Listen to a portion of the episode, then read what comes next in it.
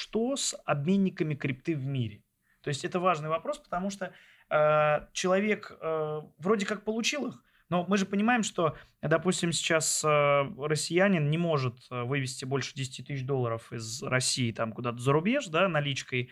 А, а, что касается карт, то ни Visa, ни MasterCard у тебя за рубежом не работают. То есть с карты ты не можешь ничего оплатить, там купить хлеба, там, не знаю, оплатить бензин.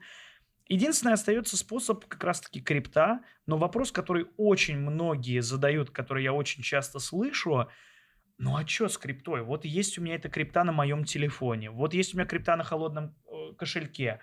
А куда? Ну вот я приехал в Дубай, приехал в Стамбул, и что мне делать, куда мне идти? Такого нету, знаешь, как в банкомате. Подошел, вставил С карточку. точки зрения законодательства, какое вообще будущее у крипты? Там даже криптогород строится. Смотри, если говорить с точки зрения как криптоевангелист, Крипта это и есть спасение. с помощью энергии вулкана а, майнить биткоины. Конечно, естественно, так называемых криптоматов, где можно снять крипту, их меньше, чем банкоматов, не знаю, Сбера там, например, да, Мгм, которые мгм. на каждом шагу есть.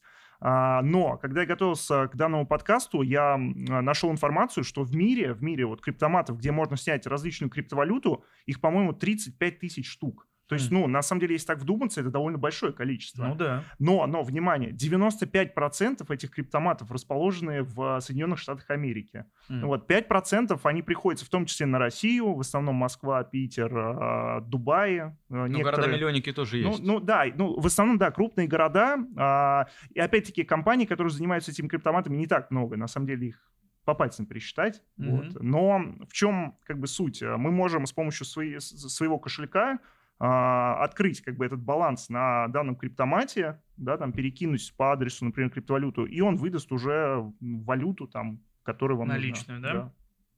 Интересно. А вот э, есть какой-то опыт? Я слышал, что в Швейцарии есть э, вообще криптовалютные банки.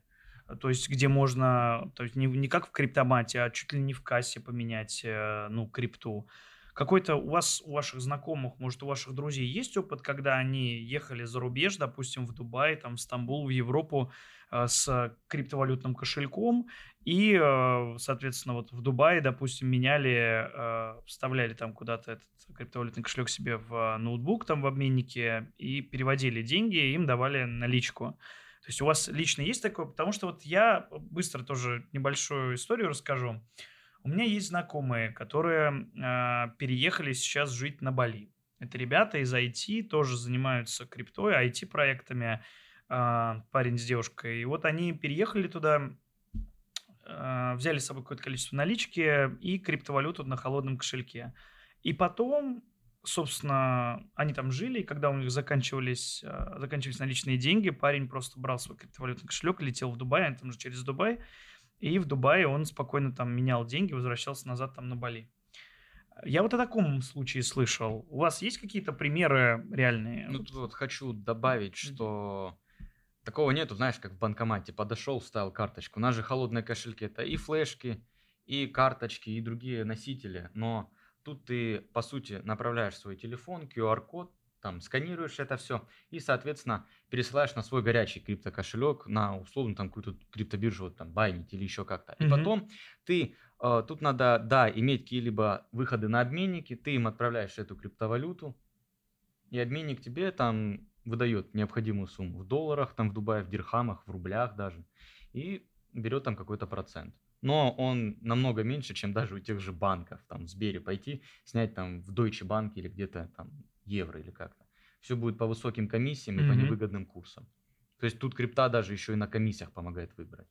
Также добавлю, вот у меня недавно один наш общий друг с Даней э, в Турции был а, и скидывал ам, там видео, фотографию, там стоял прям на улице в Стамбуле криптомат, то есть прям вот действительно выглядит как банкомат Сбера обычный, куда прям можно подойти, да, там, ну, точно технологию сейчас не вспомню, но вот банально перевести можно по адресу как бы свою криптовалюту этого криптомата и прям снять а, в деньгах, наличных и так далее. И прошу заметить, в Турции почему крипта стала популярна? У них очень сильно стала обесцениваться иена из-за того, что... Почему иена? У них Ой, не лиры, иена, лиры, господи, лиры. лиры, лиры, лиры. Мгм. Извиняюсь, друзья. А, Лира стала обесцениваться очень сильно, так как, ну, обесцениваться, так как процентные ставки понижали и, соответственно, неправильно вели экономическую политику. И народ в качестве спасения своих средств пошел в крипту.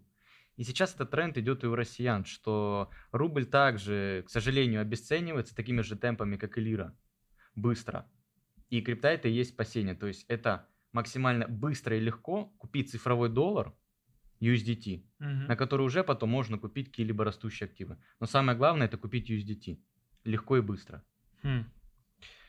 Интересно. А я напоминаю, что спонсор нашего подкаста – биржа Binance Exchange, площадка для профессиональных трейдеров. Ребят, заходите, торгуйте. Мы э, гарантируем быстрый отклик и очень удобный торговый журнал. Ссылка в описании. Следующий вопрос, который хочу обсудить, точнее не могу не обсудить, такой животрепещущий вопрос. Что будет дальше с криптой в России? Очень много сейчас разговоров, э, говорят о том, что крипту запретят, говорят о том, что крипту зарегулируют. Одни говорят одно, другие другое. Вроде как есть э, слухи о том, что э, правительство уже рассматривает э, законопроект о регулировании криптовалюты цифровых активов. И я слышал историю о том, что криптообмен зарегулирует, и что криптообмен в России смогут осуществлять только финансовые учреждения с э, универсальной э, банковской лицензией. А, Как вы считаете, какое, ну вот именно юридическое, легальное будущее э, крипты в России? То есть мы понимаем, что потенциал большой, мы понимаем, что люди, э, значит, сейчас все ринулись в крипту, но а с точки зрения законодательства, какое вообще будущее у крипты? Как вы считаете? Ну, смотри, если говорить с точки зрения как криптоевангелист, естественно, я, я топлю за то, чтобы а, и в России, и во всем мире крипта была принята как официальное платежное средство, чтобы мы могли пойти, там, не знаю, в тот же самый Макдоналдс, оплатить там... Пошатнется господство доллара.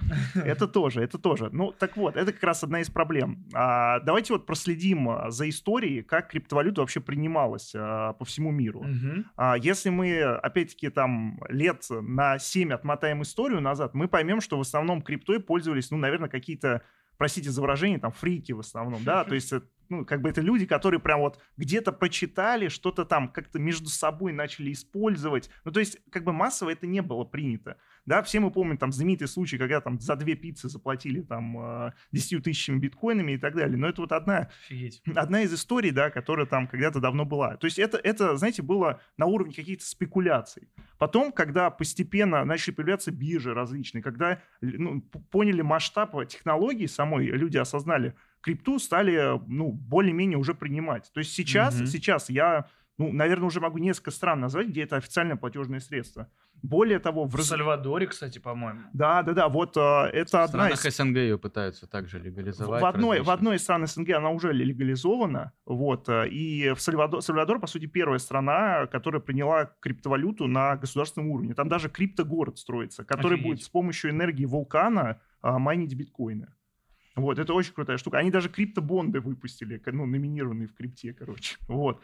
А, то есть, а, пусть это идет принятие медленно, но страны понимают э, мощь всей, всей вот этой технологии, она поможет в том числе бороться с инфляцией и так далее. Ну, если мы говорим там про дефляционные монеты, типа там биткоина и так Ну далее. да. И я считаю, что Россия, на самом деле, а, тоже же много разговоров было, да, хотели у нас сначала, как ты правильно сказал, там, запретить полностью криптовалюту, потом, наоборот, разрешить, потом снова там что-то запретить и так далее. Но в итоге все вот движется, по моим ощущениям, к такой некой регуляции. А, И в Штатах также двигается к регуляции. Там уже законы появляются, которые... Даже вот в некоторых штатах можно а, налоги в крипте платить. Например, в Нью-Йорке, по-моему, если не ошибаюсь. Хм. прям ну, мэры городов вводят и губернаторы, да, эти законы. То есть постепенно, медленными шагами мы двигаемся к принятию крипты как, ну, может быть, не супер каким-то, знаете, официальным платежным средством наравне там с национальной валютой, но как э, возможным платежным средством. То есть этим можно будет расплатиться там в каких-то отдельных, может быть, э, товарах, э, услугах. продуктах. Слушай, добавить хочу про легализацию крипты. Первое, это что могут легализовать прям официально легко, поверхностно, это майнеров. Ты намайнил биткоин, у тебя есть официальная там какая-то ферма какой-нибудь Хабаровской области или еще где-то там в деревне. Понятно, А где, что- кстати, интересно, у нас самая дешевая А электроэнергия самое легкое, в, реги- смотри, в регионе? в Яндекс статистике вбиваешь э, майнинг или дешевая электроэнергия, и тебя по геопозиции четко до деревни в какой-то глухой Якутии указывается количество запросов, и ты прям точно до места можешь определить, где самая дешевая электроэнергия. Такой Офигеть. легкий лайфхак. Ну ладно, продолжим. А, то есть легализация, она пойдет, первое это с майнеров. Ну то есть легко их контролировать, у них есть физические объекты, они намайнили, должны заплатить там за продажу налог. Это логично. Мгм, мгм. Далее, а тут уже очень хорошо выступили криптобиржи, которые пытаются создавать определенные налоговые выписки, которые мы можем уже предоставить на госуслуги. Ну, то есть, если вы ИП, там платите по упрощенке 6%, в разделе доход иной вы загружаете э, со своей криптобиржи налоговую выписку, где вам говорят, за этот период вы наторговали столько, там заработали, не знаю, 10 тысяч долларов, заплатите там 600, ну, там 600 баксов в рублях, сколько-то это вот это. Мгм. И все. Вы платите, и уже есть случаи, когда налоговая, она, конечно, этому удивлялась, она не понимает, а откуда ты деньги взял? Ну, то есть, а как ты мне заплатил? Там, у тебя ж нету чего-то физического зарегистрированного или юрлица. Ты просто берешь и обосновываешь, слушайте, ну я криптой торгую, вот сам к вам пришел. То есть, наоборот, налоговая даже как-то, не надо бояться этого. То есть, у нас, наоборот, государство э, это приветствует, и наоборот, никто не говорит, что, знаете, заплатил, и к тебе там придут еще и скажут, ой, может у тебя еще есть? Ну нет, тут Ну, идет всё- вот, э, здесь противоречивые данные, Ну, э, на может самом быть. деле, потому что я разные слышу от разных людей, разные отношения. С одной стороны, я слышу вот такого от таких прогрессивных э, э, людей в нашей власти, прогрессивно настроенных, да, о том, что да, действительно, э, криптовалюта, мы ее будем как-то регулировать, она очень нужна, это прогресс, это однозначно благое дело, но с другой стороны, я слышу тоже вот от определенных людей, что нет, ни в коем случае, это будет финансирование терроризма, там еще чего-то, наркотики. А, Поэтому Ну, как для этого налоговые выписки есть, где ты говоришь, что я заплатил налоги, так как я наторговал, например. А не просто даже. Ну, возможно, я не Да. знаю. Ну, это для физлиц И, обычно. и то еще, да, ну, хотел да. добавить, а, регуляция это, опять-таки, с одной стороны хорошо. Почему хорошо? Потому что наконец-то пойдет а, крупняк, и институционалы реально будут перекидывать Ну э, да. огромные суммы туда. Но с другой стороны, опять-таки, рушится вся философия крипты, потому что, ну, какая регуляция в так называемом э, финансовом активе, который должен свободно по миру распространяться? Как говорил Сатоши, ну, если речь про биткоин. Ну, да. Будем конечно. искать золотую середину, мне кажется.